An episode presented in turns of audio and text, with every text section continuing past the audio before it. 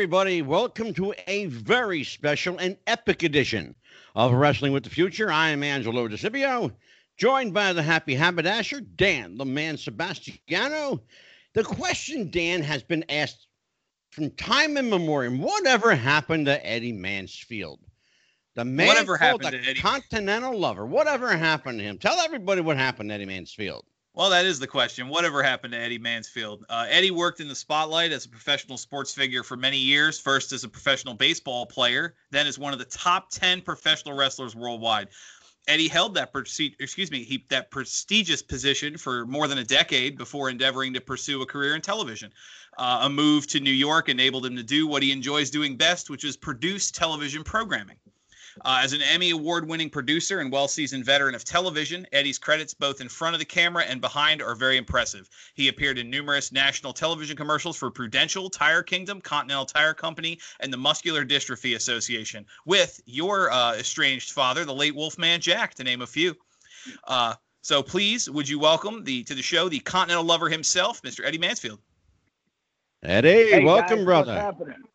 Well, I'm glad to How be are here. you, my The friend? Continental Lover, Angelo. Yes, sir. Continental Lover, 230 pounds of twisted steel and sex appeal. A rich woman's lover and a poor girl's dream. And never forget it. Amen.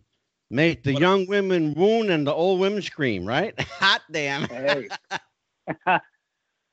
Brother, I'll tell you you what, there do. are names in professional wrestling that the mention of these names evoke emotion, both good and bad. Names like McMahon, Russo, Bischoff, Pritchard, um, the Iron Sheik. we love him. Um, and the name that precedes all of these names is the name Eddy Mansfield, right up there with Dr. D. David Schultz and John Stossel. And uh, I'll tell you what, if no one knew who you were before, the world became well aware of Eddy Mansfield, the Continental Lover. And I'll tell you what, brother, there's a lot of people you know even today. You can't mention your name without without evoking some kind of like people either want to pat you or punch you. yeah, you know, you it, it's it's really strange because, you know, uh, you probably the, saw the Viceland episode I did. Um, yeah. as well as as you know, I, I gave 2020 the highest rated show they ever had, and but as as I I'm preaching to the choir, but what I was trying to accomplish was, you know, as a professional wrestler, we're pro athletes. We're some of the greatest athletes in in, in the history. Yeah. And when when you compare us, I wanted them to compare pro wrestling and the benefits against Major League Baseball, NFL, National Hockey League, and the NBA. All those are billion dollar industries. And when I did 2020, that was over 35 territories. And Vince McMahon was taking over. And when I did that, our business was a billion dollar industry. Now it's a multi billion dollar industry. Yeah. And what what does the promoters give you back for making them millions and billions of dollars? They can't even let you join SAG and AFTRA like other actors who would have insurance and health benefits. That And- was and you know what? Yeah, and Eddy, I'm going to stop you right there for a second because, and I don't want this to be lost on on people. Um, it's it's critically important that we preface this by saying the reason you went on 2020 to begin with was not to expose the business; it was to get guys health coverage. Exactly. And And and I don't they- want that to be lost on people. I'm sorry. So continue. Good. No, and so and you're absolutely right. And you know, John Stossel went and made it an ego piece, and didn't even they barely mentioned the benefits or and all that other stuff that I I I you know I stuck my neck on the line for. And uh, I wouldn't have done the show if I would have known it would just be a, an ego piece for that little bastard. And so And yeah. that's what it wound up being. yeah. Yeah, you and I actually, and I'm not going. I'll never give away the uh, the contents of our private conversations, But you and I talked about that, and I, and I will tell people, you know, Eddy Eddy Mansfield scratched the tip of the iceberg on this issue. Trust me, it goes deep and it goes long and far. Um, right. People, Eddy, if people understood how deep rooted this, and I'm just going to say it like it is, it seems to me like the promoters they bear animosity toward their employees rather than first of all they don't even call them employees they're, they're like contractors independent contractors. But we're, we're called 1099ers exactly exactly so tell everybody eddy the implications of that well what happens is since since i did uh, the 2020 piece there's been over 200 and probably 50 guys have died, and the majority of them yeah. died because they couldn't get health benefits and get health care. They couldn't afford to go to a hospital. They couldn't uh, afford to do this and take care of themselves. And and yeah. that's that's a sad reality. That's it really is, Eddy. Absolutely you... a sad reality. And and this, I mean, now I'm the guy that made Vince McMahon tap out. He well, a lot out. of people he, say, he, and I'm going to address that because I actually had a rather spirited debate this week, Eddy, and I want your input. And then I'm going to okay. throw it to Dan because Dan's got a shitload of stuff to talk about. Um, it was said to me by a very, very well placed source in the business this week because they knew that you were coming on. They said to me, Vince McMahon directly as a result of your appearance on 2020, then and only then did he decide to declare himself sports entertainment. And Dan knows where I'm going with this, and he's going to talk to you about this. Um, your piece and it's not a stretch to say this. Your piece on 2020, as as I described this week on our show, it redefined professional wrestling. Dan, you want to pick that story up? Yeah, I was. Uh, that's actually where I was going to go with my first question. Um, Eddy, first, I want to thank you for coming. It's a pleasure to talk to you. I started in, in the business as a, a columnist and wrestling historian. That's kind of where I came from. So, needless to say, it's impossible to study wrestling history without your name popping up a lot. And I guess I want to ask where Angelo was going with that is the the big moment where Vince McMahon declared that that professional wrestling is fixed, it's not a real competition and and that opened the doors to certain things. Do you think first off do you think that that wrestling would be where it was in the boom of the 90s with the monday night wars and with new japan expansion and all that without y- your interview?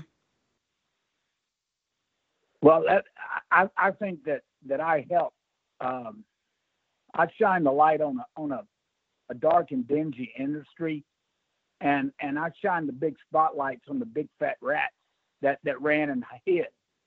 And and what happened was, I I took it from the seedy buildings of of you, you know of where wrestling people thought of wrestling, and I put it on the big stage.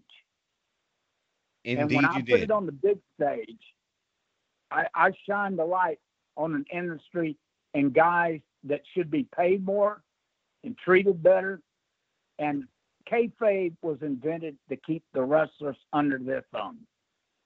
That's all it was. L.A. we didn't have kayfabe. New York there was no kayfabe. Only in the in the more of the southern states and and that where where kayfabe existed, because you know you can go back. I can send you programs where I was headlining the Olympic Auditorium in Los Angeles. Oh yeah. Um, back in, in, in the late seventies against Chavo Guerrero and and I can show you at the bottom of that program in really fine print, it will say these are exhibition matches under the guidance of California Athletic Commission. Well, well, then to, to expand on that, that uh, Vince McMahon's big thing was he didn't want to pay the fees related to uh, athletic That's licenses. It. Did with that disclaimer that this is this is an exhibition without straight up saying this is fixed or a work. Yeah. Um, did did you- did that prevent that coverage? Did that allow you guys to do the shows without having to pay the competition costs associated with the California Athletic Commission? Yeah, what it did was uh, only thing that we had to do uh, in Los Angeles was was uh, they followed the guidelines of having a doctor there, and and most of the time there was no doctors in any arenas, as you guys know. And Hmm. Dan, especially being a historian, you know there was no doctors there. But Yes, in, in California, the uh, the way they got away with it, they would always have a commission doctor there but they wasn't paying the commission fees. Well, let me have you. Oh, I'm They- sorry. Go ahead. They said it was. They said it was an exhibition, so you, you cannot. That's like uh, charging Hollywood, you know, to put on a, uh, a a Rocky fight for Rocky two or three. You know what I mean? So Right. it, it, same same difference. Well, let me let me circle back to the first point Angelo brought up. You mentioned health insurance, and you talked about um, the, the the the the reasons behind it. And it's funny because you mentioned actually Rocky is a good example. I've been to a, a boxing event where they filmed for a TV show, and they had to come out. Hey, the next half hour you're going to see is scripted. Blah blah blah. I imagine those actors were better covered than than the wrestlers are. So let me let me give you the floor for a minute. I mentioned being a wrestling historian. I started as kind of a wrestling purist in the mindset of your your Eddie Grahams, your Verne Gagne's, your uh, you know, Jim Cornette's, some of whom are openly not fans of yours. Um, explain from that perspective as as a younger uh, to to put in perspective, I'm 37. As a younger uh, person looking at wrestling history, your position because all everybody knows is the edited piece and the John Stossel and the slap and the fact that you expose the business and you're a snitch and a fraud and all these horrible things that have been said about you. So set the record straight to to someone like me as a as a as some as you're explaining the actual history of how they came about, why you decided to do it, how they approached you, that kind of thing. Well, eh, I wasn't one of the top ten guys in the business, and I drew money everywhere I went. Uh, like like in San Antonio, me and Scott Casey set records, in in, in Oh, the yeah. state of Texas, hmm uh, and we we drew the largest crowd in San Antonio wrestling history. And uh, at that time, uh, at the at downtown San Antonio, and then they they tore the building down and built the Alamo Dome over it, and then Yeah. that then Shawn Michaels came and broke my record. But Shawn Michaels at least gave Scott and myself credit for that was one of the top three matches at the Cauliflower Alley Club when he was he- given an award. He said that was one of the top three matches he's ever seen in his, in his whole career. And That's so that was pretty. Yeah, that's that's pretty good stuff. And so you know, Shawn Michaels, he has a lot of me. Uh, Jose Jose Lothario trained him, and Jose told him to copy me. You know, because I could get over hmm and I drew everywhere I was. I, we I have been as a single and as a tag, and my my tag team partner was uh, David Schultz. We we got over in Pensacola and Knoxville, and and then my other partner was uh, in St. Louis was uh, Gary Gordy, Bam Bam Gordy Yeah. and so you know i i had a good run until you know i i, I had a good run in atlanta too but ole anderson is the one who really stuck it to me and because he couldn't get Ric flair that's the deal guys he couldn't get Yeah. Boy Ric flair so he got me i didn't Well, I tell you, Eddy, um, I'll, I'll tell you something about that. I know that story, um, and I know why uh, the decision was made, uh, and it was. It may surprise you. It may not surprise you. But when it, you know, it all comes down to one thing in this business. It's all about the money. right and and Ole was looking to save money, so he got, you know, he got the, the you know, in his in his words, the cheap knockoff. You know, he didn't get the Rolex, he got the, uh, the you know, the Rolex look-alike. Got the Folex. The pole exactly. you know. Well, But- you know, because uh, when I when I first went into Atlanta, me and Austin Idol were partners, Yeah. and um, and we got over pretty strong. And then Ole came back, and that's when you know he he cornered me and, and Wahoo and and in the showers, and uh, at TBS. And that's Mhm. when he wanted me to kick back twenty percent of my money to him. And We heard that. you know, well, you probably know what I said, so I don't I don't need to. Yeah. Well, I will tell you, uh, Eddy, in the interest of full disclosure, and Dan will tell you, uh, Mrs. Wahoo McDaniel, Karen McDaniel, is one of our dearest friends on the show. She's a huge supporter of the show, and she's been on here, what, Dan, four times, five times? Yeah. Karen's been on here at least four or five times, Eddy. So, and you know Karen, and I know that you know Karen. She doesn't hold back. Yeah. She went to the yeah. uh, and, Eddy. Well, Wahoo, let me tell you something. I Wahoo got me to go in down to Southwest Yeah. Championship Wrestling out of Atlanta. You know, and I had a guarantee plus, and and then I was able to, you know, get over. I got over really big in San Yeah. Antonio. I popped the Scott Casey and myself popped the territory. Oh, I'll I'm tell you what. You guys were nothing but money, brother. I got news for you. I spoke to Yeah. Scott this week. Um, I was going to bring him on the show, and he said no. He just wanted you to have the show to yourself. But Scott and I talked about that. You're laughing because you know Scott. yeah, I know. him. Eh, yeah, and Scott That said, nanny "Man, goat rider. That nanny You goat guys- rider, man. Let me tell you. Yeah. Yeah." He said you guys were just nothing but green all over. Yeah. I made him enough money to buy a ranch. I heard. I heard. Go ahead, Dan. So, so Yeah, it's you- like, go ahead, guys. You know, it's funny. Angelo will tell you we've had him on the show before, and we we usually stay away from the match history, but you can't. He can't tell the stories without some of the kind words he said about you, and your your staying power is uh, very much prevalent. Which is leads me to my next question. Actually, um, in in recent years, with the current quality of the product declining the way it has, um, a lot of the Uh-huh. old territory tapes and the the old you know Memphis and and Florida and the AWA. A lot of these old tapes and and territory matches have been gaining prevalence and in a lot of new audiences. And I'm curious, is is you ha, have you noticed a resurgence of sorts, in, or at least a a I don't want to say uh, uh, increase, but but uh, you, has your popularity changed at all as as the era that you wrestled has become a lot more popular with younger fans? Yeah. I, I mean, uh, as far as uh, uh, being a, a recognized figure, I'm going to always be that. And, uh, and I'm really, you know, thankful that, you know, they're getting to see some of the Southwest Championship Wrestling tapes with me and Scott and, and the stuff that we did. I mean, because it was revolutionary stuff that we did, and it was Mhm. really cool. And uh, we were like two Brahma bulls, you know. And if Scott was supposed to win, I won. If if I was supposed to win, Scott won. And we were throwing curveballs and all this other stuff all the time. You know, that bastard got me stabbed about four times. You know. Yeah, so- I heard. so it was, you know, I had I had a lot of heat. They wouldn't let me go anywhere by myself.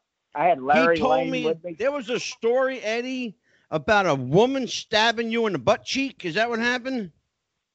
No, she she stabbed me on the arm. She was oh, trying okay, to cut my. Gotcha. She was trying to cut the cot, little cottonelle off. You know. Oh no! Yeah. And I hadn't even got Oh, to the damn ring yet. I hadn't even got to the ring yet.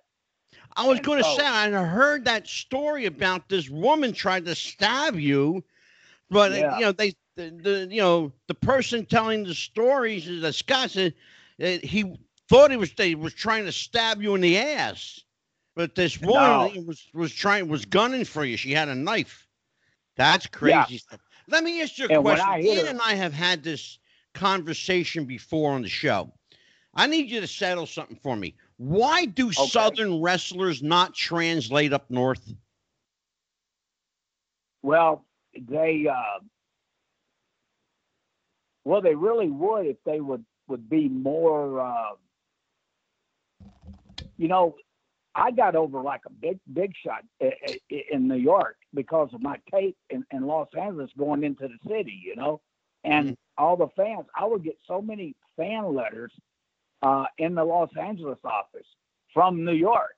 I translated yeah. because I I didn't I came across as a a better person. You know what I mean? That, sure. That I, I could put two or three words together and and really do some really cool stuff. And and and I was high profile. Sure. And and and, and that's what you have to do to draw up north. You have to have you just have to talk and you have to be able to get over not only on a microphone but in the ring. You know, like today, guys, I'm gonna. It, it's different. You know that I was I was taught by some of the best there is, and one of them's Terry Funk, and and one one thing about it, today's wrestling is completely different. Oh God! In my yeah. day, in my day, you worked a house show differently than you worked TV. You had to work television and really get yourself over to put you know, the butts in the seat 18 inches, you know, apart from each other. Mm-hmm. And I, and I was real good at that. And I could draw. I made it personal to people. You know, it's like, eh, you know, just for instance, say if I'm in, in Texas, I look at them, I say, you bunch of nanny goat riders. I've never seen a cowboy since I hit Texas. I said, you call yourself cowboys out here? You're nothing but a bunch of goat ropers. And, and, and you make it personal. You, make you know, Eddy, whether you whether you know it or not, and Dan, if I'm lying, I'm dying. Tell him the truth. The other day, I asked a question.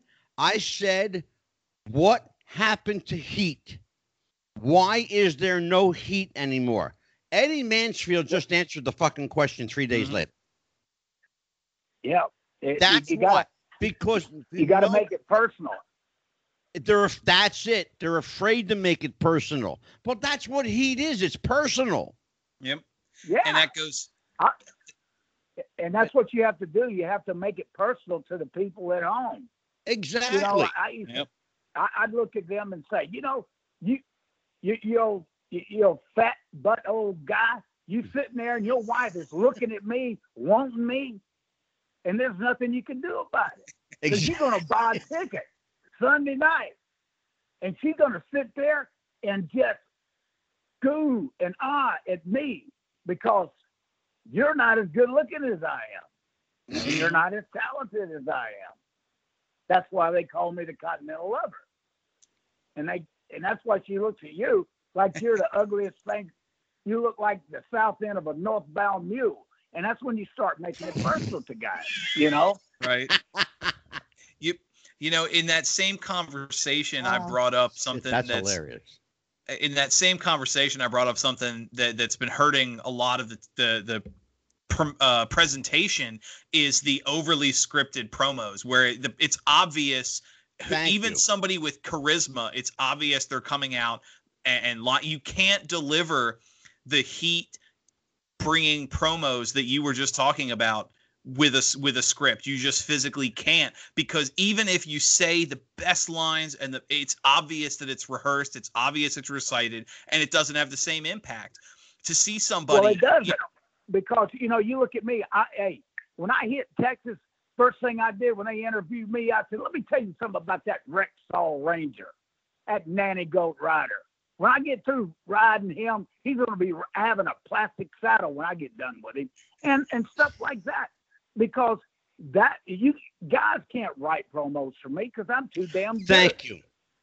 Let me stop you because I got a problem with this term. It's a, it is an oxymoron if there ever fucking was one. The term promo class.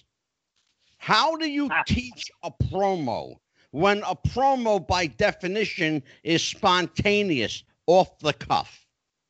You were the king well, exactly. of off the cuff promos. Well, you know that's what made me draw. I, I I could I could talk on the mic and I could work in the ring. And you, Your mouth tell got something. you in trouble, but it made you a lot of fucking money too, brother. I got news for you. It certainly did, and, and I and I sold out a lot of arenas everywhere. I know. And you know something, I could I could work with a broomstick if I had to. yeah. Do, That's how speaking good I was.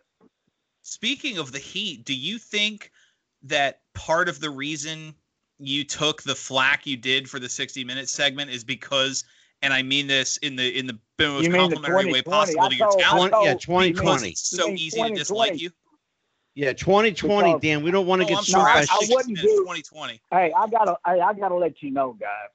20, uh, 60 minutes wanted me, but I, I had to tell Harry Reasoner he was too damn old to get in the ring with me. Let, let me let me, I apologize. Let, let me let me rephrase that. Then your 2020 Okay. interview. Do you think the reason you took so much flack for it, and I mean this as a compliment to your talent as a, a to generate heat, is because you're just so easily unlikable, or at least you had such so many people that already disliked your character? Yep, and that's what made me draw. It's I mean, the the you look at it, illusion.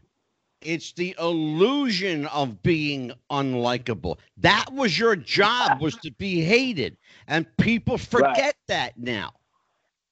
You know, people Right, you know- forget that now. Your job was to be hated, booed, spit on, uh, attacked. You know, had your tires slashed in the parking lot. If they're if they're slashing your tires, you're doing your job well. Let me tell you something. That when I had I, when I had to drive in to like the HemisFair Arena in San Antonio, they had to throw the gate up at the back of the building and let me drive inside where they wouldn't destroy my car. I was I had the, I had the you're not gonna believe this. I had the president the president of the Chamber of Commerce and the whole Chamber of Commerce coming to watch me. And he would drive me in, I'd cover up, you know, all the way on the back seat of his suburban where they couldn't see me when they drove in, right? And then, Right. and then I'm, I'm going to tell you a story. You know who the king of Texas is, don't you? In country music, Yes, sir. George Strait. And so George Strait and Ace and the whole band. Well, I Yes, know sir. George Strait, he's a friend of mine. And so I, I invited George and Ace and the whole band to HemisFair Arena down in San Antonio because he lived in Boerne, Texas. He had a ranch down there. It still does. And so I had, uh, you know, Lenny Denton, the grappler. Oh, sure. Okay, well, Lenny Denton's dad, Ed, and I had I told Ed he was promoting some towns for Joe Blanchard and doing selling out. And I'll tell you a story about that in a minute. But and I told Ed, I said, Hey Ed, could you let George Strait and the Ace and the whole band in when they, they bang on the door in the back? He goes, Are they gonna be here? I go, Yeah. I said, but knock on the door and get me where I can shake their hand and let them, you know, welcome them and tell them do not cheer for me. You know what I mean? So they'll get killed. So, so you know, they came in and you know they got their seats and George and his wife and and this whole band. He's a real cool dude, and I want to, you know, so much so much is always said, Angelo and Dan about about it, you know some some stars don't really take care of their people. Let me tell you how, what kind of guy George Strait is. George Strait bought all the mortgages for his entire band, where they never had to worry about a place to live. That's, That's am- pretty damn good. amazing. That is remarkable. Boy, it'll make you work hard. You know, I, I how come a promoter couldn't do that for somebody? They can't even give you they can't even give you health benefits. Yeah. And We that- have that's uh, where I have a I have a real problem, and I have a problem with that today. There's no sense. All right, you're like AEW, WWE. They're going worldwide, yeah. and, and it's entertainment. They're on USA Network. They're on uh, Fox, and you can bet Sean Hannity's ass has coverage.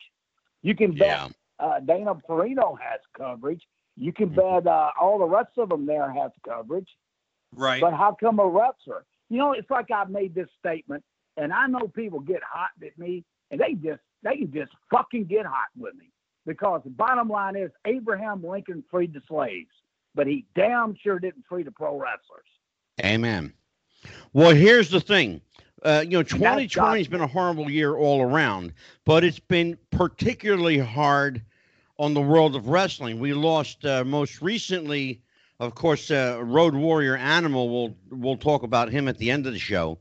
But uh, you know, James Harris, Kamala uh, died from diabetes complications. Mhm. They had to Well, have a you know- GoFundMe for him. I mean, what Yeah. what does it come to, Eddie, when you have to have a GoFundMe for a guy who should have coverage? Well, I, I- that's what I'm I'm I'm pointing out. And also, don't ever forget one of my dearest friends in my life. That was Rocky Johnson. Yeah, Rocky Mhm. Johnson passed Yeah. away, and and um, had the best drop kick in the business, man. And you know, they they talk about the Rock, but they the Rock can't handle Rocky. Rocky was the best. I mean, he was really good. I look Yeah. I look at, at Rocky Johnson as as the Jackie Robinson of pro wrestling, because Yeah. when he came in, he he drew everybody, and that's the way he he had an outlook on life as a baby face. You know that Sure. I'm I'm all the people's champion. I'm just not a black person or a white person's champion Right. or Italian or or whatever. I'm everybody's champion. And you know, if the guys would have probably looked at the way Rocky got over and got got his thing, I mean, and and handled himself as a professional, you know, maybe they can do a lot better. Because Yeah. if you if you could learn from the past, Uh, if they watch the, the, the tapes in the '80s and stuff, to what we did, it was amazing. Well, I mean, we drew, and and and we were working six, seven days, 362 days a year, and and you know twice on on Christmas Day, and and on New Year's Day. I mean, they just bled us for everything they could get. And yeah, and and and when you're banged up, they don't want to hear that you hurt. You know, I'll never forget. uh, Scott Casey was was- he was banged up one night, and he walked by Chief Wahoo, right? And he says, "Damn, I'm hurting." And the chief looked at him. He said, "Well, if you're looking for sympathy, alphabetically, it's between shit and syphilis." that's pretty much what that's pretty much what Scott told us. Yeah. That's You know, funny. Eddie, I want to I want to relate something that happened on the show recently with Dan and I. Uh, we Okay. interviewed uh, Dominic DeNucci, 89 years old, sharp as a tack. Oh, Dominic. Yeah, I Yeah. remember Dominic. Yeah. Yeah, Dominic DeNucci. Now, I want you to follow me on this because I, I I really want your your input, and I want you to have a a discussion with Dan about this. Dominic is 89 years old. He traveled all over the world. Many times he had to pay his own trans, right? Right. They were making maybe anywhere from 30 to 50 bucks a match, maybe maybe if they got lucky 75 or 100 from time to time. right. These guys lived into their 70s, 80s, and 90s. Guys today, they've got guaranteed contracts. They're all pretty much millionaires. They don't have insurance and, and probably never will.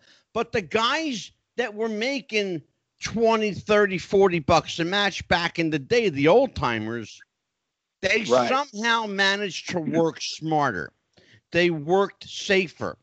The guys today are, and the average lifespan, Dan, we talked about it the other night. The Yes, sir. average lifespan of a wrestler. Tell Eddie, tell Eddie. Yeah, on the uh, uh, currently the average lifespan of a professional wrestler is less than 50, and it's it- you know even it, he uh, Angelo mentioned Road Warrior Animal. The official cause of death was natural causes at 60 for someone who's supposed to be in shape. That tells you something. Yet you see someone like a a, a Nick Bockwinkel or Verne Gagne or uh, you you mentioned uh, like Lou Thesz and, and uh, some of these other guys that Angelo's talked about, 80 plus years old. I mean, he Dominic DeNucci before our show was doing yard work for several hours. Like he 10 was still hours that day, Dan. yeah, he was he was worn. He guy 80, 80 almost 90 years old raking his own leaves. You got wrestlers today in their 40s that can't bend over to tie their own shoes Thank like you. I, am I'm wondering what and and if I may go back to a, a story from a show months back, we had Magnum TA on, and he oh, said, yes. Eh, it- Ma- Magnum TA said that, that that when you got into the business, you were wrestling 500 times a year minimum, or you weren't making enough money to feed yourself. Yet you get guys today wrestle half that and are in significantly worse shape. Is it? Is there something, maybe some insight you can give us as to why? yeah. the- what the- are the we missing, grinder- Eddie? What? Right. What, why is the Yeah. What's the well, you, problem? you- you- well, well, I'll tell you a story. Uh, this guy came up to me and he says, "Hey, um, I've been wrestling three years." And I said, "Well, how many matches have you had?" He goes, 30. And I looked at him. I said, "Hell, you ain't even been wrestling a month, man." I said, "I wrestled more than 30 ma- matches in a month." And I said, "And what the problem is, guys, is um, they don't they don't take care of themselves. Uh, they- they're taking, you know, something. I never. If you ever watch any of my matches, and you can watch them all, and I never take a bump unless it was necessary. And when that bump, True. I took that bump, it meant something. Mhm. And so Thank you. all these all these guys are trying to work that lucha libre bullshit, and and, and you know that's fine for Mexico if that's what you want. I mean, I went to Mexico and wrestled Mil Mascaras, you know, in the main event in the bull ring, but I don't wrestle Mexican style, Yeah. and so right. you know what what got me over guys was that when I got my heat, I got my heat like a six foot six guy, and I'd move tables and I I you know I'm one of the very few guys that could get Ivan Putski to sell because You know, you just said moved- something. I'm going to stop you there, Eddie, because you just said something really, really critical. You're not a huge guy, okay? no and and About that's the thing. But you work like you're a guy six five, six six. exactly That skill comes from being able to work. The problem, as I see it, and Dan and I have had this discussion on the show, Oh yeah, several they times. can't work. I mean, when you have to, Dan, please tell me if I'm bullshitting. When you have to open up your match with a five star frog splash off the top rope into a triple gainer, into a split, and then jump into a handstand, and that's your opening set, there's Right. a problem. Because where do you go from there? Do you, and I've jokingly said this before, what do you set yourself on fire? Yeah, that's uh, goes to and Absolutely. one guy did. Oh no, and that's exactly what we were talking about. Is you you the the spots like you were saying, Eddie, with working smart, not taking bumps you didn't have to. You watch these matches nowadays, and it's it's a, it's curtain jerkers, lower mid card fodder, and you know a, a, a power bomb hmm. off the second rope through a table, and it's not the finish. You have these ridiculous bumps, 10, 12 of them in a match and it's not the finish. There's no grapple, and and, and the problem is, and hmm. correct me if I'm wrong, because I want you to expand on this because of, of your history with with understanding the technical side. When you get these superhuman feats of craziness, 10, 12, 10, 12 15 of them a match that don't go anywhere, it kills the realism. It, it and it, it doesn't make the, the match look like a real fight at all. You and you, your matches in Texas and and California and, and some of these bits you had, yeah, it was it was scripted and you were working together, but you guys still look like you were trying to kill each other. If I'm if I'm beating you over the head with a baseball bat and that's not the finish, clearly we're we're not actually fighting. Exactly. Well, that's that's the problem with today's um, too many independents that don't respect um, the squared circle the way it should be, and you know they they can say what they want about me, but I can guarantee you, you could put me in the ring with anybody right now, and I could outwork them. Here's the scary part, Eddie. The examples that Dan just gave you were not from the Right. indies. They were from the, the major feds, WWE and AEW. Yeah, and that's the That's problem. the scary I mean, part. Well, when you have 15 false finishes in a, on a on a TV match, Right. right? Exactly. A, a TV match should never ever go over three minutes and 30 seconds. And I'm going to tell you why. Because that makes it keep moving. And then you shoot your angles, you shoot all that stuff the way it should be shot. See, you got writers that have never taken a bump. Writers have, they think they know the business, but they don't know the psychology of the business. Yeah. And how in the world could you write a script for Wahoo McDaniel and uh, and tell him what to say, Yeah. or or Ric Flair, or Eddie Mansfield, or Rocky Johnson, guys that could talk? You can't you can't script me. I mean, because you're going to Yeah. kill me. Eddie, I mean, because that that's not my words. That's some jackass's words who can't even talk him own self. You know, it's like, come on. Eddie, I got to tell you something. Dan and I had the most famous wrestling writer in the history of wrestling on our show. Not once, but three times now. A guy named Vince Russo. He's got one of those names like McMahon, Mansfield, Bischoff that just draws the the ire of people. I, you, you either love this guy or you hate him. It's clear that you're not a fa- Daniel. What are you laughing? No, you're you're absolutely right. But you understand? So I talk, have, I, talk to Eddie. me. Talk to him. So Dan, I'm, I'm, I'm number one. I'm really hurt, Angelo, that you put me in the class of those two guys. I thought I was still number one on the most hated. You know, Well, no, you heard what I said. I said before any of these names, there was Mansfield. You're the guy. Yeah. Let me tell. Look, at, at least you're the a, a trend. Look, your whole career, Eddie, you've been a trendsetter. Okay, can can we establish that? Yeah. Okay, now, because, you know, and first of all, we're going to have to address head on the 2020 episode because we really haven't delved really deep into it yet. Because I got a problem even today with John Stossel because I think he's a prick. Okay. Fuck that guy. yeah. And I think he's a lying, manipulative prick. And if, if you're watching Stossel, fuck you. You, uh, Um, I, I was gonna say he he straight up called it. Eddie mentioned the the Vice episode. He straight up at the end of that episode, uh, as soon as I got that paycheck, all my symptoms went away. He admitted he was a lying piece of shit. Of course. Well, He that's what it. I told you. I to- I, I've been saying that. I, if you watch any interviews I've ever done, I've always So who's that the all worker, way through. Eddie? Who Eddie? Who's the worker? Okay, that guy worked it like like a fucking pro. He worked it like he'd Yeah, he been in the business his whole life.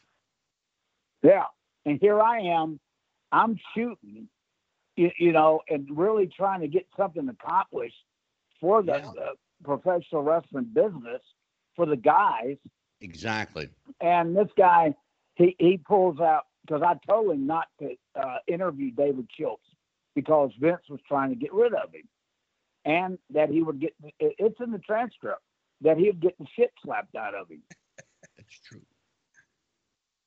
and he, he That's did. didn't absolutely true. Greatest I moment. want you to. You know what. Eddie? Have that conversation with Dan. You and you and Dan have that conversation because I I know too much about that, but and so I'm not going to tip my hat. Dan, why don't you pursue that line of questioning with Eddie? Well, um, you were saying the the the earlier you mentioned that you they kind of edited your footage a bit and and kind of presented a different side to it.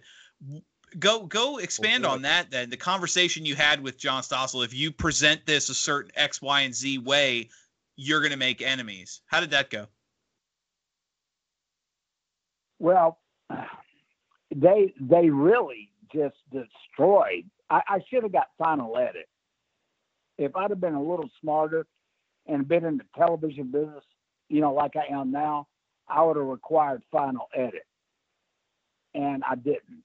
And so Stossel, they just chopped it up and and kind of buried me and made him supposed to be a good guy. I talked to that prick on the phone one day, and I told him, I said, you know something, Stossel? I said, you wasn't shit until you met Eddie Mansfield. I made you a star. And I said, you got all that money. You didn't even bother to send me 10%. I said, you mm-hmm. should have sent me 10% of that damn money. And I said, yeah. that's the only reason your ass sat in that desk next to Barbara Wawa is because I got you there. He wasn't nothing but a damn old little, little old reporter in New York, you know, doing doing this little bullshit. That's all. Yep. Well, then going off that, the narrative, what you were saying, where you you warned him he was going to get slapped, was was. Do you think that that a physical altercation is what he was going for, or was he more? I'm going for that gotcha moment, and he just had no idea oh, what he oh, was no. Oh, I got to jump in here. Hold no, up, I got to jump in here. No, I'll answer that question. He got a double gotcha moment. Yeah, I'm going to tell you what. I think he was looking I, to be honest with you, my my take then and my take now is that he was looking for somebody to crack him. Oh yeah, that's what he wanted. I, yeah, absolutely. He wanted somebody to wail on him. This guy went in there knowing, knowing he was going to walk out with a payday, and you know it, Eddie. You know it. Oh, I I, I know, and and you, you know they they had all the other stuff that that I said that I'm still saying today on the on the cutting room floor because yeah. it was an ego piece. You know, it was all about him suing. See, he had let's a motive address, behind. Let's address the issue of how David Schultz even came into uh, that situation because my understanding was that they actually asked someone else to address the issue with Stossel. But my my inside source told me that it was Hulk Hogan who basically forced the hand of Vince McMahon to put David Schultz out there. Is that pretty much what you know? Well, I just know that that he went everybody that I told him not to interview and show you know, like my my my friends were the Briscos and Dick Dick Murdoch and all these yeah. other guys that were my buddies. I told him don't don't uh, don't bring them into this because it's it's it's me. It's not them. They're not doing anything. Yeah. And then I warned them about David that he would get whacked. Well, that's what he did. He he he interviewed Hogan on Broadway, and then then he went to Schultz. Then he, he Vince Vince went on there and said, "Well, you know, he was Vince likes any publicity, don't matter to him. But anyway, Vince, you know, just says, "Oh well, it would never happen in the you know the WWF yet." Well, it, it always does. How many families has he he devastated? A lot more. Yeah. And uh, so, it, you know, David was kind of set up. And he clearly he, he uh, not only from Vince's side, but from the uh, uh, Stossel side. So you oh, know yeah. he got, and he was you know stupid enough to go, go for it, and he he bought it. Hook, line, but you know they always say Eddie, you can't work a worker. How did David Schultz? Who, and I've had the chance to speak to him a few times. He's not a stupid guy. He's a really smart guy. How did he let himself open for that? Because they, man, they laid in wait for him. They really did. Well, here's here's the word I always tell him never to use was fake. Because professional wrestling is not fake; it's predetermined. Right. That makes that's that's a whole lot of difference. Oh yeah. Call, calling somebody fake than being predetermined. You know, and it, it's no different than a stunt man in, in the yep. movies. That's predetermined, but yeah. the fall fill the damn fall. Is that I mean, if, if I take a suplex off the top rope, I don't stop, you know, uh, two inches from from the mat. I hit hard, and and that that's not that that's not fake. Yep. Is that all it took for David to pop off? Was that his hair trigger? Yeah, fake. As soon as they That- said that- fake, it set him off. Yeah. Go ahead, Dan. Yeah. God, I'm that sorry. I, and, and, and, and any other wrestler, it would have set him off too. Yeah, th- there's there's several high profile uh Vader's interview in Kuwait, uh Hulk Hogan and um uh, Belzer. uh Richard Belzer. Yes, where where Yeah. you you you can't tell, especially back in the day when it was still protected. So um let me let me ask you something to continue there. Uh you uh, kind of from from from the sick uh I almost said it again from 2020 you you ended up blacklisted from from wrestling and for a long time so did the media um as far as as people not want to do inter the, the kind of Stossel-esque interviews everything was was very highly vetted and whatnot i'm curious is there any kind other than the obvious what we've spoken about already is there hard feelings towards the business or is is does your uh f- emotion in this situation fall entirely on Stossel and his crew Well, I never had uh, hard feelings towards the wrestling business. I never quit the wrestling business; it quit me, and that came from Ole Anderson. Yeah. And uh, I have uh, I I have all the respect in the world for for every professional wrestler, and um, it's a tough business, and you got to be tough to handle it, you know, in the right way. I mean, I'm you know it, to be one of the top guys, you have to be a politician. Oh boy. You have to be Yeah. uh, you have to be a great athlete. You have to be able to to, to do um, interviews uh, that would draw crowds, and it's a business.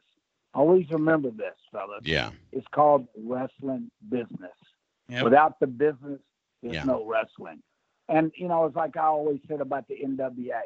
You know, and and that was all a monopoly.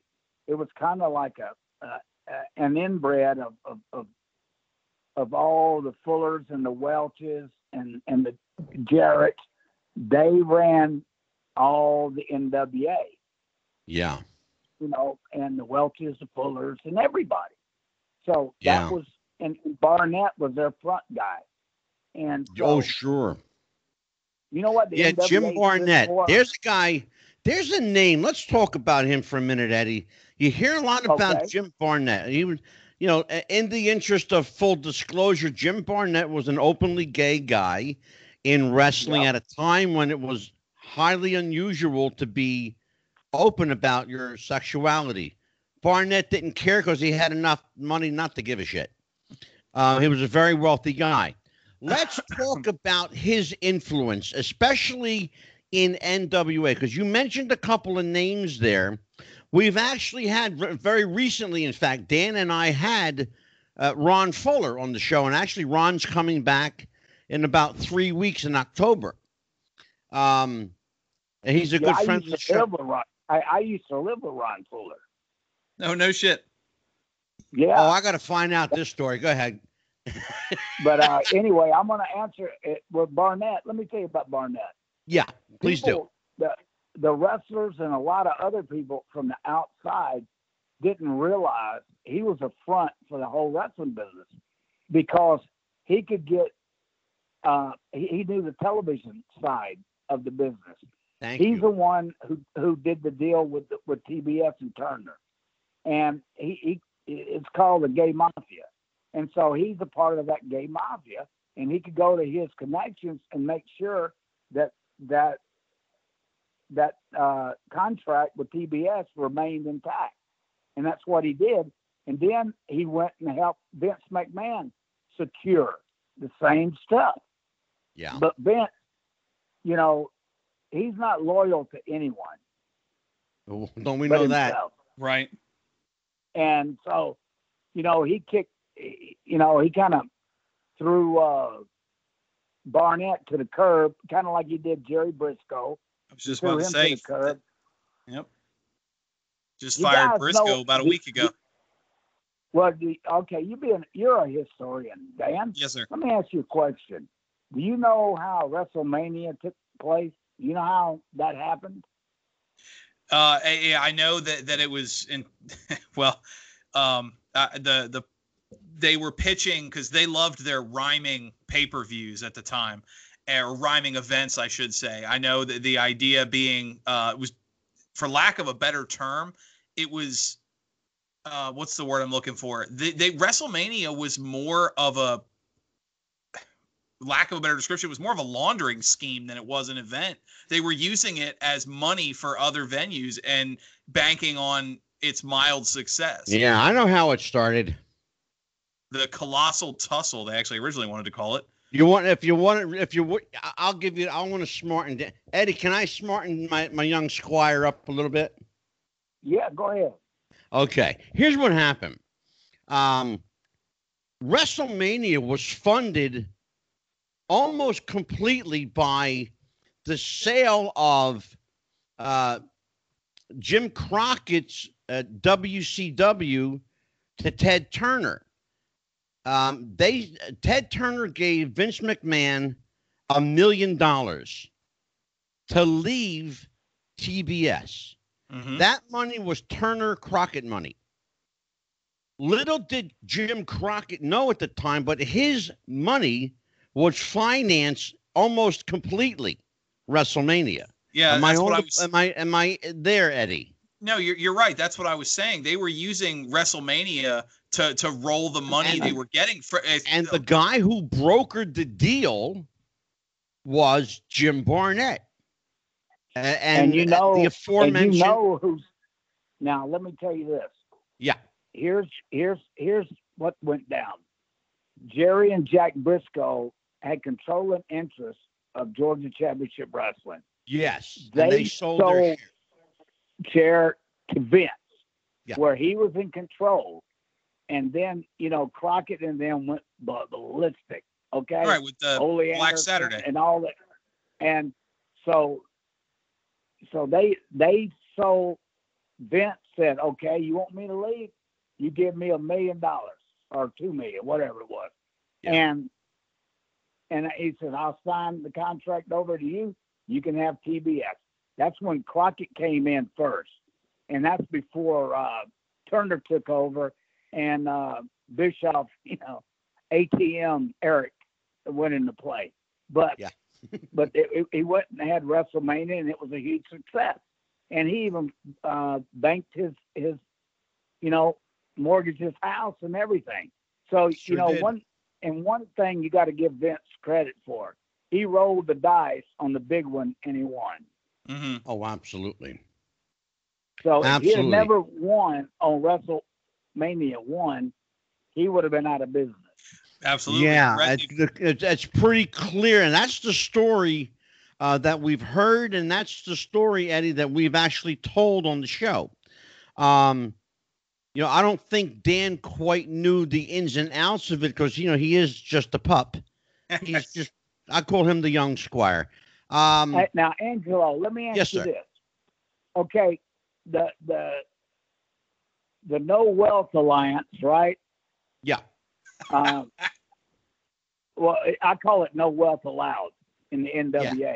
But next mm-hmm. time you have Fuller on, yes, sir, he'll tell you about the monopoly that his whole family had and and and ask him why in the world did did all these guys go running and and scared like like a shotgun went off right?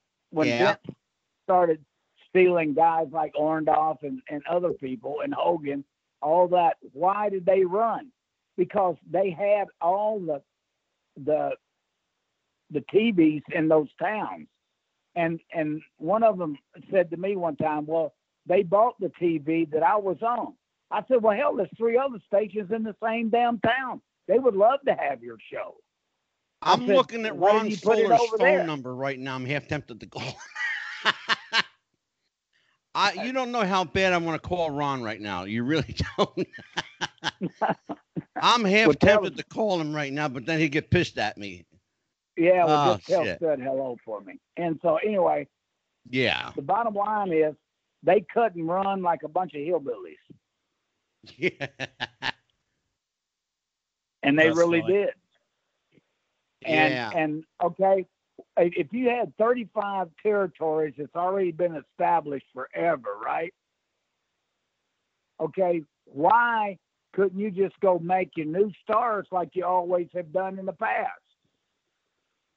Yeah. True. That's and I mean, if you got 35, if you have 35, right, territories, then Vince only has towns that he picks and chooses to run, and mainly up north. What are you going to do? Yeah. I I'm mean, you actually couldn't have competed texting Ron that. Fuller right now. Eddie Mansfield says hi. let me let me ask you something, Eddie. All while, right. while I sent it. while we were talking, you you you mentioned with the uh, with loyalty and and the NWA and all the the the purchase of of the Georgia time slot and this the expansion and Vince kind of rolling the money where he would bring in the stars and make money and use that money to bring in new stars or I should say uh, somebody else's stars. Um, do you think that that model would have worked i- i- if if the NWA had cooperated with itself, or was that something that only an outsider could have done? Good question. Well, if if they would have stayed to the the regular protocol of the N, NWA of building stars within, uh, it would have worked, and and they would have still been in business today. But Mhm. they all they got scared of Vince McMahon uh, because he would steal their talent. You know what I'd do? I'd build that son of a bitch up, and I'd I'd put him on a contract. And if he if if, if Vince would have stole him, right, he'd have had to pay me. Eddie, the um, the narrative for some time was that Vince McMahon went around to these various promoters that his dad did business with and Mhm. offered them, you know, large sums of money to join his crew, to join his group. Um, he was the the idea was that there was going to be this super fed, right? How many of those uh, those promoters, those old territory promoters, actually believed that? And how many already knew that it was bullshit? Good question. A Because you were- You were a, you were actually a part of that. You were steep well, deep inside the territories. well, yeah, I was in the NWA, AWA, and the WWF. You know what I mean? Yeah. And so I was in all of those.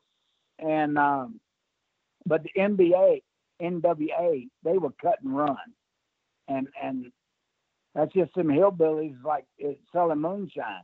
They got their cut and they they hit the hills. Yeah, it was over.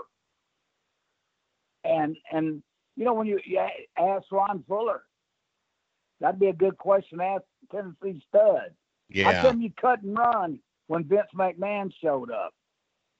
Good question. Because Buck, you know we'll Buck ask. Robley, hey, Buck Robley offered to, to run the damn thing. We heard that. He could have, he could have had, he could have had Bruiser Brody. He could have had all these other guys. Yeah. Yeah. We actually heard that. We actually heard Buck Robley was offered uh, you know, that that head spot. Um Yeah, and Buck was a great booker. Oh, I Oh, worked God, with Buck sure. right after, right after uh, Wahoo. Uh, old Robley and me, I'll never forget.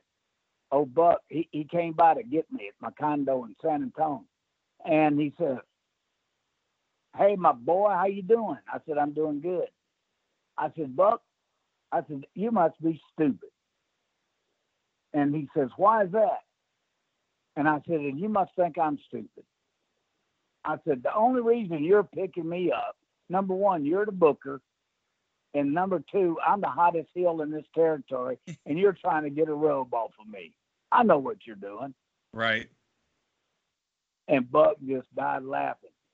And and and he would always uh you know, when he dropped me off at, at my home, he would always say, call me, Ed, keep me abreast, you know. so he was, hey, he let me tell you, he was one of the greatest bookers in for uh, ever was. Now let's talk about the uh, opposite end of that spectrum. Uh, a guy Okay. who spent years and years in the business was a you know a, a longtime champion, but not necessarily known for his booking skills. Eddie, a guy that you worked for for a long time, uh, the late Verne Gagne.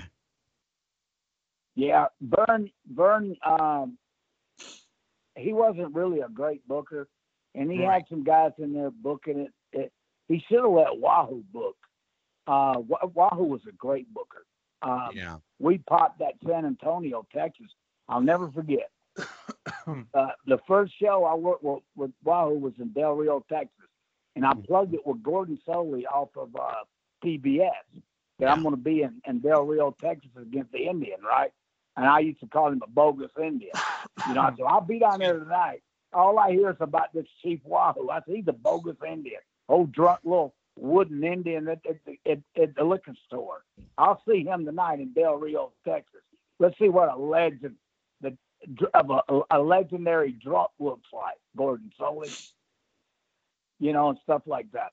And, and Yeah. that's the way you draw money, guys. You know what I mean? It's you know, absolutely, And so- absolutely. that was really the first sellout Southwest Championship Wrestling had. I came and, and worked with Wahoo, and then we did a, a, a DQ, and um, and then we went to the HemisFair Arena. Yeah. First time I was in the HemisFair Arena, and that set twenty two thousand. Right? yes, sir. You know how many? You know how many people? And, and Tully Blanchard was on top. Mister No, he couldn't. Set, that that guy couldn't draw shit in San Antonio. And so anyway, Mhm. eight hundred people. And so in le- in less than a year, when me and Casey popped that place, we were drawing twenty two thousand people in the HemisFair Arena. Yeah. Nice. Let, I, I got to talk to you, Eddie. You and I need to have a discussion about, um, and I will bring Dan into this because he's got some interesting thoughts on this. You and I need to talk about why promoters think that it's a great idea to put their kids in the business. and there's, shut up, Dan.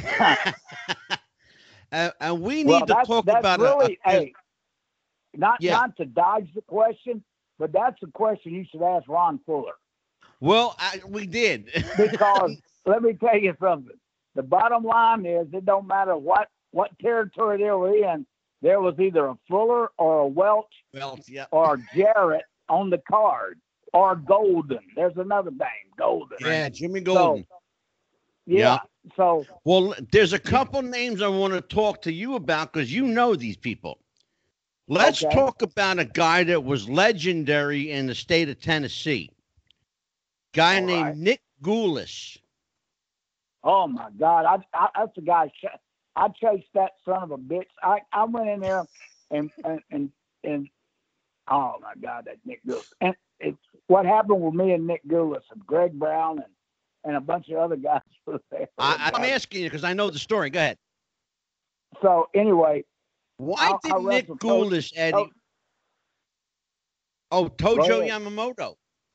yeah, I wrestled him on top, and it was one of the biggest crowds they ever had. You- Yeah. You know what I mean? We had we drew about eight, almost ten thousand people in Chattanooga at Yeah. the uh, pavilion there. You know, at the college.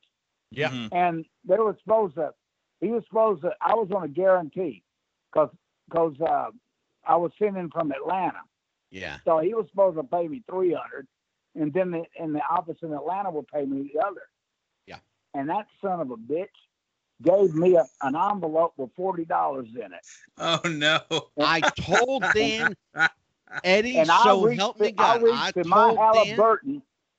I reached in my Halliburton and grabbed my 38, and I went after his little ass. I chased him right across the stage with that 38. I said, "I'm going to shoot you in your fucking ass, you damn no good bastard." And so okay. I chased him, and then I'm, yeah, go ahead. I I told Dan that, and and he didn't believe me. I told Dan that Nick Gulas was notoriously the single cheapest promoter in North America. And on Well, top yeah. of that, Yeah. let's talk Yeah. about Eddie. Let's talk about his son, George Gulas. Oh, Why did Nick think it was a good idea for his son to be a, a wrestler? And Boy, how did I don't know. I was only I was only around him one time, and that was at that time in Chattanooga, Yeah. and that was that was the biggest abortion you could ever watch. You know, I mean, that, gosh, that was horrible. And and let me let me finish the story. I I, I got him, and so I made him call the Atlanta office um, on the phone, collect, and leave a message. Right Yeah. about he only paid me forty dollars. I had a gun on him, and so I left there, and I went over to to this uh, hotel. It was really nice in Chattanooga, and so I had a room there, and so I went down and I had a steak dinner. And then I went in the bar, and I charged my steak dinner to the room, and I went, and there was a bunch of people drinking. I was drinking at the bar, and I I bought everybody rounds and rounds and rounds. I had about a four hundred and fifty dollar tab, and so I just I just signed it. I just signed it to the room, right? And so I went on up. I had a good night's sleep, and, and came down the next morning. Hey girls, hey, how you doing? Oh man, I had a great time last night. Oh blah blah blah, you know. and I said, hey, you know Nick Gulas? They go, yeah, we know Nick Gulas. I said, hey, you know, he he paid for me to come in here, so you need to send the bill to this this address. and I wrote it down for him. That's the story. Yep. Oh. yeah, so I sent him I heard that. about a yeah six hundred dollar bill for for screwing Fat Eddie Mansfield. You don't do that to me. Yeah. Well, let's talk about the as one of Dan's favorite subjects, the future of wrestling. We we call this show "Wrestling with the Future," and uh, Okay. you know, or should we should say, you know, does wrestling have a future? So, Dan, you and Eddie have that discussion. Yeah, you you mentioned earlier, Eddie. I don't know how familiar you are with the current product. Um, you, you you were we were clearly talking about the the flips and the the lucha libre and and the crazy style. Uh, just this week, the highest rated show was 1.4 million, which is Ooh, laughable numbers, horrible. horrible numbers. yeah. Um, and that was something worth celebrating. I'm curious that the WWE has gotten to a point where between merchandise and networking and other things, ratings aren't don't really matter to profit anymore. Uh, They're they're the worst series of months they've had in years f- or ever actually for their flagship shows and report a 34 million dollar quarterly growth um or uh, or I should say annual growth I'm curious uh looking at that is is that a, do you do you believe that to be a sustainable model is wrestling one of those things that No. as long as you get that uh, go ahead what's happening, Dan, is this. Uh, you know, when you buy and program, and I'm a, I'm a television producer. Okay, if I sell a program to a, a, a History Channel, A and E, or or USA, or uh, CMT, or whoever, or or MTV, or whatever, I I sell that right a- as a series. Well, if that series doesn't produce a, a good number, say like a 3.1 or something like that, that's decent, Mhm. you you won't be renewed. You'll be a one shot wonder. So you know that's why you see shows go up and down real quick. They they they are, don't have any staying power. Now Right. wrestling, all right. Now wrestling, and here's where Vince is starting to run into it. Before all this pandemic and all this other stuff, and the and the, when the product was a lot better, he had hi- higher ratings. He has no stars anymore. There's no Stone Cold. There's no uh, Rock. There's no uh, uh, Shawn Michaels, no Hunter, none of those. Yeah. And what Well, happens, we just guys- talking about the characters, Dan. Right. Well, they have no characters. They're all vanilla. They all look the same. Exactly. And, you know, what happened to being cowboys? What happened to Indians? What happened to blonde headed guys? What happened to all this stuff? Wrestling is not wrestling anymore. He wants it all vanilla, where if if one guy gets hurt, he can just put another guy in with a set of tights. Well, that is not the model that needs to be because it's not working. The numbers and and always remember, all these networks have, you know, if if Fox is paying him a billion dollars, which they Yeah. are, hmm he's gonna have to he's gonna Crazy have to maintain a certain rating, or he's gonna have to do buybacks. Yeah. Crazy, crazy. Um, here's the thing. Now I said something the other night when we had Dominic DeNucci on, and it sounded Right. funny at the time, but believe it or not, people responded to this. What happened to wrestlers who had hair on their chest? What happened to wrestlers who looked like wrestlers? Guys like Bulldog Brower, Bruno, Dominic DeNucci, Right. superstar Billy Graham. What happened to the, these guys? They looked like wrestlers. You got kids now that weigh a buck fifty, maybe a buck seventy, and they're calling themselves, you know, a heavyweight champion. My right leg weighs 170, okay? Yeah. Hey Angelo, that's- I, I- was always told this. If you look like the guy in the second row, hit the door. Mm-hmm. Yeah. Because Well, now, Exactly. now the wrestlers are smaller than the guy in the second row. Exactly. That that's my Well, point, that's Dan. that's a, they would never let them into business when I was in it. You know, I was I was 235, 240, you know, and and I was in good shape. And Yep. It, it's you know, 150 uh, would devastate his ass on TV. I can Yeah. tell you that. And Yeah, I you mean, s- You saw guys back then, uh, you know, especially you mentioned the the the era of the three and four minute matches. You know, uh, the the the, the mass destroyer against Tim Smith, and Tim Smith weighs 150. You know he's going to get killed.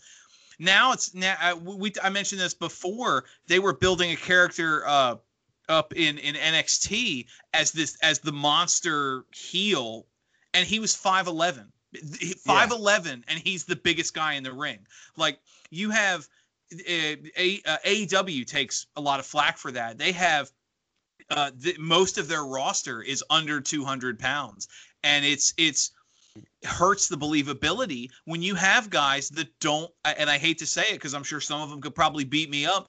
You they don't look like athletes. They don't look like wrestlers. They don't look like fighters. So when I see these two skinny stick fucks beating, you know, pretending to beat the beat each other up, and it looks terrible, it, it, it hurts. You get uh, back in the day, even your your enhancement talents or your your mid card guys were beefs and I mean, I look at like like a Paul Roma or a Hercules Hernandez, some of these guys who were just just these these monster looking men, and they were at the bottom of the card, but they still look like athletes. They still look like monsters. Well, don't get Dan, that. you know, to, to your point, Dan, you know, look at the, you know, enhancement talent back in the day. Right. You know, th- that I mean, the enhancement talent were were huge. You had guys like Johnny Rodz, uh, Ron Shaw, uh, and you know, enhancement talent uh, down south like the Mulkey brothers, who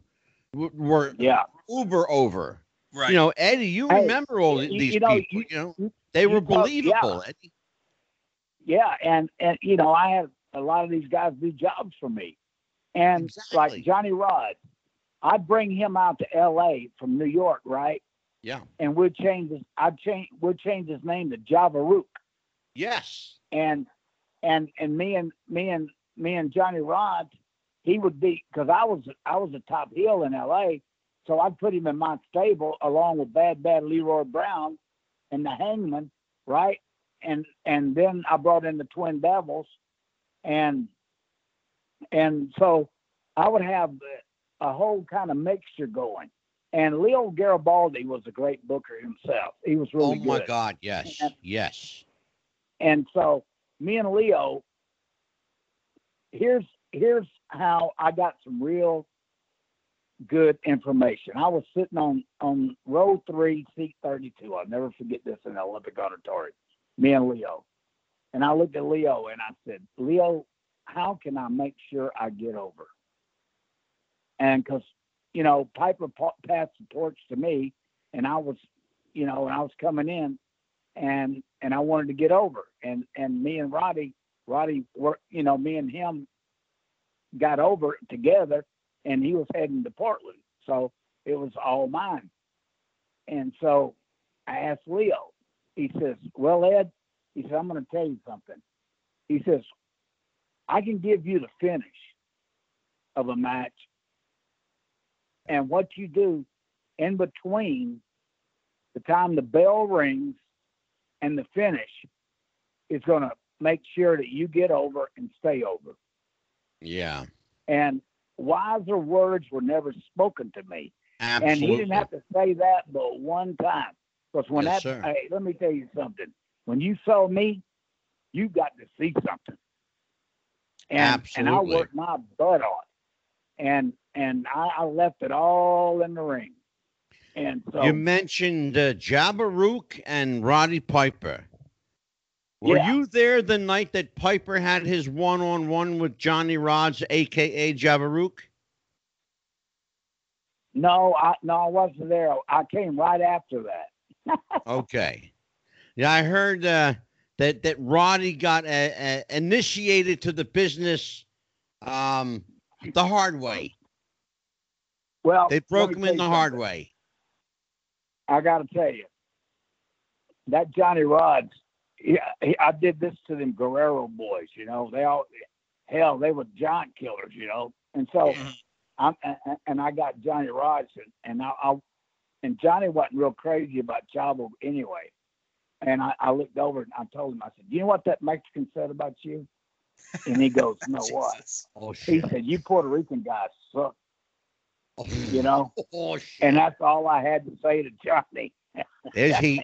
so, There's heat. hey, Good lord. hey, let me tell you something. That Chavo Guerrero was fighting and scratching for his life the whole match. So, Oh, brother. oh, Johnny, I Damn, love son. Johnny Rod. Johnny Rod's, hey, let me tell you, I was so happy when they put him in the Hall of Fame. Because Yeah, amen. you, Johnny Rod, Johnny Rod is not only a great trainer, but he put over so many guys. Him and S.D. Jones put over more guys Oh yeah. than and and made them legitimate, really stars because he could work. I mean, those guys, both of those guys could work. You know, Eddie, they said that I mean you would know something about this because you were there. Um, they said that if you got past Johnny Rodz or SD Jones, and you mentioned both of their names, they said if Uh-huh. you got past Johnny Rodz and SD Jones, that you were virtually guaranteed a place on the roster. Was that because well, they I were that? got, I, would have, I would have got through both of them easy because I, I beat S.D. Jones in L.A. all the time, and and Johnny Rodz was in my stable in Los Angeles, so Yeah. I would probably never wrestled him. But if I did, uh, it, it would have been a great match because Johnny could work, and um, yeah. he was he was one of the most underrated. you- talk about one of the most underrated talents in the business was Johnny Absolutely. Rodriguez. Absolutely. You know, Yeah. it really was. Yeah, you know he um because of where I'm you know I'm in the New Jersey area uh, up here in the Northeast, and so we were we had access to to Madison Square Garden, uh, the Philadelphia Spectrum, uh, Baltimore, you know Civic Arena, um, and because of my proximity to the WWF and then of course the WWF. Um, Right. we were you know, we had access to these guys virtually every month Mhm. because they would come to Philadelphia or or nearby. Uh, you know, uh, just a drive away. Yeah, and then and then you guys had uh, USA Network, Yeah. When, when I was on Southwest Championship Wrestling, went right into New York. Yeah, exactly. And you had, and you had uh, Hollywood Wrestling from Los Angeles going in there.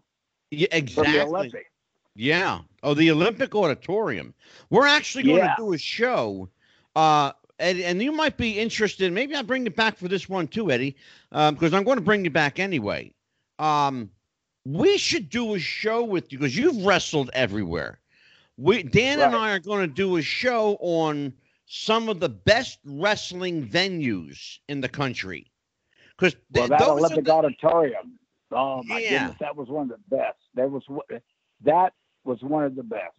And and I tell you what, HemisFair Arena uh, in San Antonio, Texas, Yeah. was a great. absolutely. I mean, Oh, The I one- mean, and- it was. I mean, we can crowd, do a too. whole show, but probably, and you you probably know this. We could do a whole show just on the Sportatorium in Dallas.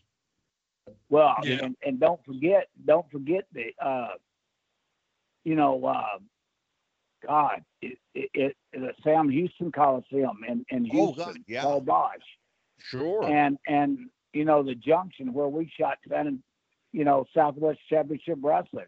I mean, Yeah. there's there's so many, uh, you know, places that that are really Sure. phenomenal. And I miss uh, some of them. You know, some of them old buildings, man. I'll tell you what, we really need to do a show on some of the great wrestling venues because the buildings, in many ways, were part of of uh, the uh, the excitement, the part of the promotion. They were part of. Oh, uh, Absolutely, wrestling. like in Yeah, San Bernardino. San Bernardino had a custom for for wrestling and boxing. San Yes. Bernardino, Long Beach, you know, and and you know the Olympic Auditorium, of course. That damn Olympic Auditorium, I got Legendary. stabbed twice there. You know, I got stabbed twice there. That some bitch. I had to walk. You know, back back in the day, you'd have to walk all the way down. It was so long. It was a long walk. I know. and so I've so seen that you, aisle. If you, if you if you had a run in, I'd walk around and I'd come from the camera angle, right behind the cameras, and I'd run right in on hit the ring where they couldn't see me because Yeah. they were going to dead stab me, man. They, they- hey, I tell Ah, you what, brother, I, I tell you what. I, I good old wrestled days. Andre the Giant uh, seven times in L.A. And he Yes. never beat me because I was a top heel. He'd give me an ass bump, I'd go over top rope and, and, and leave, you know. Mm. And so Andre was a good business guy. He said, You can't beat him. He's the one that's is over here. I'm just here for a week. And I Yeah. worked around. You know, I tell you what, he picked me up and, and, and a press slammed me one time. And I swear to God, I saw a Mexican drinking a beer, eating a burrito, and shooting me a bird at the same time. You know what, Eddie? Let me ask you a question, and this is something that Uh, that you and you you and Dan can uh, explore. I'll I'm going to ask you this question, and it just can kind of hit me as you were talking. Can wrestling today benefit from a talent exchange program? Like if the WWE and AEW and some of these other groups, you know, decided at you know for the sake of the business to work together rather than trying to never cut each happened. other's it it it, it won't work because uh, Vince wants to control everything, and and he has NXT now. So NXT is a feeder system for uh, the the main company WWE. Yeah. So I'm sorry. Go ahead. you know what Go I mean? Dan. And Well, if if uh, also looking at the current product with talent moving, I don't want to say more than they did back in the day because the territory was always people were always in transit then. Ev, uh, every champion that AEW has right now outside of their women's division was a for, is a former WWE guy.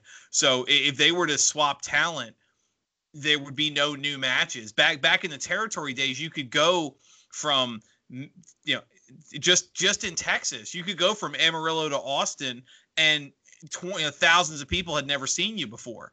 Now it's like I, I, half the talent on AEW I've seen wrestle ha- the, the the talent that they probably put him with in the. WWE.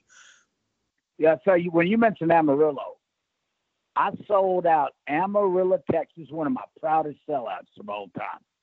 I sold out myself and Tiger Conway Jr. sold out Amarillo, Texas. Now, you understand that, Mr. Historian? Amarillo, Texas. yes, sir. And there wasn't a funk on the card. I was about to say, if you weren't, and that's not just Amarillo, across Texas, if you weren't a Funk, a Von Erich, or a Freebird, you didn't sell out at the top of the card anywhere in Texas. Exactly. Bullshit. You're talking to a guy well, who I, did. I, I know, obviously, I'm talking to an exception, but I'm saying that's that was the narrative back then. Oh, shit. Yeah. Well, I, I proved the narrative sucked. I went in there and sold out everywhere. I went in that damn big ass Baylor University Waco place and sold that sucker slap out. Oh me wow, and that's me and awesome. the cowboy. Yep. and the Cowboy. Straight shoot. Yeah. Yep. and it, you know and and but that was my and I and I every time I tell Terry, every time I talk to Terry and I talk to him all the time, I say, Funk, I sold out Amarillo without Joe Athen Jr. you know. And you know, and I love Terry. Terry, man, you know, I, I've known him like I knew Rocky Johnson since I was 19 years old. Yeah. So, you know, I know all them guys, and they were a lot of help to me coming up. You know what's what's different? There, there's no respect in the locker room. You know, for old timers, Thank you. you know, That as, is- uh, as, as That's even so though, hey, let me tell yeah. you something. Even though I was up on the card as a young kid, let me tell you something. I never ever sat in a chair until every old timer that was on that card had a chair. Ever. Yeah. Now I never would do that. And and to this day, they don't even know what that means. I know it. Yep. Well, Eddie, I'll tell No, you what, brother. This is That's the kind of stuff that that you can go in and, and depth with on, on your show and you know, Dan the Yeah. historian can, can look up. And that's just a little kind of uh, a shred of, of knowledge that you can use on, on other shows that is missing today. No, you're Yeah. you're not the first veteran from your generation that that's told that story. A lot of even some of the and and Angela will tell you when we had uh, some of the wives on the the oh the, yeah. the wi- the women of wrestling have told the same story. There's no respect or admiration in the locker room. Karen McDaniel, you know, would would say that you know back back in the day, everybody would want to talk to Wahoo to help me with this, help me with that. Towards the end, he'd walk in the locker room and half the kids in there couldn't even be bothered to look up from their phone. And here's one of the greatest Yeah. talents in history standing I in front of you. about that. Uh, he's not uh, uh, Eddie. He's not. He's not working you at all. He's straight shooting. We had the check this show out. You're gonna love this, brother. Karen McDaniel, Barbara Goodish, Bruiser Brody's wife, and Hmm. Mrs. Jimmy Snuka on us on the Hmm. show with us. And I'll tell you what, these women were amazing. They did not hold back. They were straight shooting. Um, What did what did Karen say about me? Not a whole lot. Other than, you know, you always tried to get under Wahoo's skin. What do you mean? Well, I, I call Karen now and let her explain. no. no, I was Wahoo's no, guy. she you know. actually she spoke. She Karen and Dan will tell you, Karen, she speaks so well, and I'm not just just blowing smoke. Karen speaks so well of the of the boys. She really, really does. Wahoo just Well- loved loved his guys. Um, Yep. He loved the business. He loved the business almost as he as he loved fishing, and he loved to Yeah, go let me fishing. tell you, I'm going to tell you something, Angelo. yes, sir. Wahoo McDaniel taught me how to be a star, how to live like a star, and do whatever I wanted, just like a star. And That's that's, right. exactly. And, and my love for Wahoo, it will be forever. And Absolutely. he's one of the greats that that we've lost, and and it's so sad. That well, I will uh, tell you that uh, uh, we think You know what so Wahoo much. told me? My last conversation with Wahoo, you know, about a, he needed a liver transplant, not a kidney transplant, right? Mm-hmm. And me and him were cutting up. I said, "Well, hell, I'll give you one. I don't need but one." He said, "Yeah, but you ain't no Indian." And so he said, and he said, "You ever know any Indians got a good liver or a good kidney?" I said, "I said no, not really, Wahoo." I said, "I said I, I hate to hear that. You know, I because I, you know, Chief's still funny to me because we'd always cut up. Yeah. And next time you talk to Scott Casey, you know, uh, uh, the, uh, the Chief never called him by his name. yeah. You know what he used to call him? I I heard um um drawing a blank right now, but I do know that he never called him uh Scott. I I don't know if it was uh a cowboy or whether it was that he had some other uh other nickname. No, he just looked, hey, motherfucker, get over here. oh shit. That's what he said. That's There what you he go. said all the time. Well, I'll tell you what, brother. Um, we we are Next time you talk to- back. Hey, you you talk to my good friend Cowboy Scott Casey. Be sure to I- ask him what Wahoo used to call him. He'll tell you. Yeah, well, I'm actually going to speak to him tomorrow. But before I do, I, let, let me do this while I got you here, because I want to Okay. bring you back again. Eddie, can I get you back on October the eighth? Well, can I check? Uh, I got to go into a production. Um, I, can I pencil me down for that and let me see how my schedule is? Okay. And because I'm going into production in in the next, I'm I'm in pre-pro right now. right. So, so I'm gonna I'm gonna go in and shoot that. I got to do a Christmas special, Okay. and uh, so which is I'll you know, have gotta- Dan pencil that in. Dan, pencil in uh, uh, Eddie for October eighth, and then if we need to to to change him up, uh, then we will. But uh, I Okay. I got to have Eddie back on. I really do. I really do. Eddie, uh, when you see the video version of this show, which you will get a copy tonight, um, the opening credits of our show, the first face you're going to see is Wahoo McDaniel. We love Wahoo here, and and Oh, uh, and Karen is a, a very very dear friend of the show. Um, I am going to call you tomorrow. I'm going to hit you up for a favor. okay. What's that? I'll just I'll just tell you right now. I'm going to hit you up for a favor tomorrow.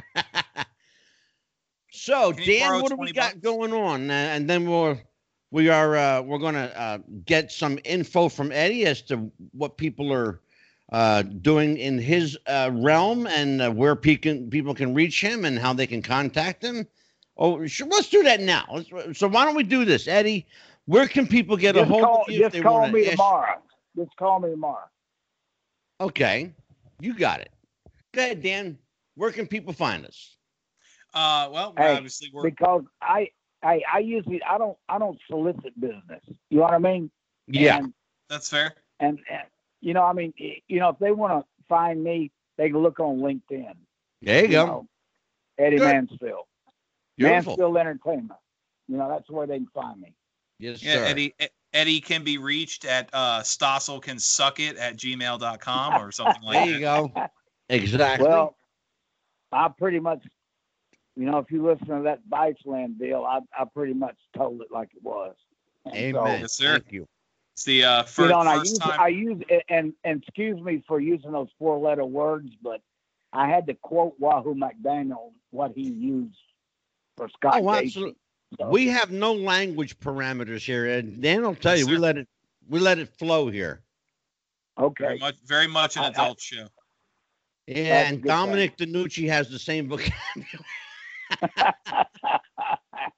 Oh Hey, God, we well, love you, you Dominic. see, if you if you talk to Dominic, send him my best and, and tell him I love you to death. Hey, that's Yes, another. sir. Hey, let me tell you another guy you ought to get on. Larry Zbyszko. Um, actually, if I had a contact number for Larry, I'd call myself. Well, when you call me in the mar- tomorrow, I'll give it to you. Yes, sir. Beautiful. That would be great. Terrific. Well, I'll tell you what, Dan, we can uh, we can always count on action story, drama, uh, suspense, intrigue. Whenever we have the old school guys on, that's why I, I, I tell people keep the new school. I'm a product of the old school. Give me old school every day, brother, every day. Yes, sir. There's- there's- there was never a dull moment. Never. Ever. So Well, tell people where they can reach us, brother. Well, obviously, we're on YouTube. We can be found on Twitter at Wrestling Future. That's no G, Wrestling Future. We're on Instagram, Wrestling with the Future, and our Facebook group, Wrestling with the Future Podcast, which has blown up in the last two weeks or so, uh, last couple weeks in membership, including a couple more today. Uh, so we're we continue to expand, and uh, we can be found any on social media, and the podcast can be found pretty much anywhere podcasts are downloaded at this point. Absolutely. We are everywhere. Right now, 145 platforms worldwide. Yes, sir. Craziness. Craziness. And maybe well, a you'll surprise. have you'll have you'll have some more listeners when you plug my name. Believe me. Well, I got news for you. The anticipation of your appearance garnered a shitload of heat. I'll tell you what, and I'll, I'll tell you straight shoot. The two names that got me more heat than anything Eddie Mansfield and B. Brian Blair. Oh, really? Yes, sir. And I don't Brian know Blair. why on Brian. Yeah, I don't either. I mean, you know, yeah. He likes you. I mean, we talked about you. He likes you a lot. Letty. Yeah, no, Yeah. you guys are close. I know that. Yeah, and so I can't believe he's getting heat. He's babyface. I know. I know. It's Hmm. crazy. Crazy. Yeah, all you got to do is mention my name. You're gonna get some damn heat. Yeah. Oh, I know it, brother. Please. Right. But but that's So- all right. Hey, tell him the Continental Lover sends his best. I sure will, brother. I all sure your will. listeners, hey, may God bless you guys, keep you healthy, and keep your families, all your listeners' families healthy. And Amen. thank you for having me. And I'll talk to you tomorrow. Absolutely. Thank you, Eddie. Eddie Mansfield, All right. everyone. Good night, Eddie. Good Eddie. night, Take everybody. care. That was beautiful. I love that interview. That was a great Yes, sir. interview. Um, so uh, filling in the week coming up, Dan, we've got uh Tuesday night, one of our favorite people joins us. Like another guy, another guy, old school guy that's never never short of a story. Our friend the superstar, superstar Bill Dundee Yes, sir. be here Tuesday. Uh, let's see, Thursday night of next week. Uh, who do we have? Oh, we got so much going on right now. Oh my goodness, who do we got come? We oh, we have um, October first. I don't know if I mentioned this to you uh, or not, but uh, October first, Dan the man, we've got Butch Reed, Hacksaw Butch Reed Mhm.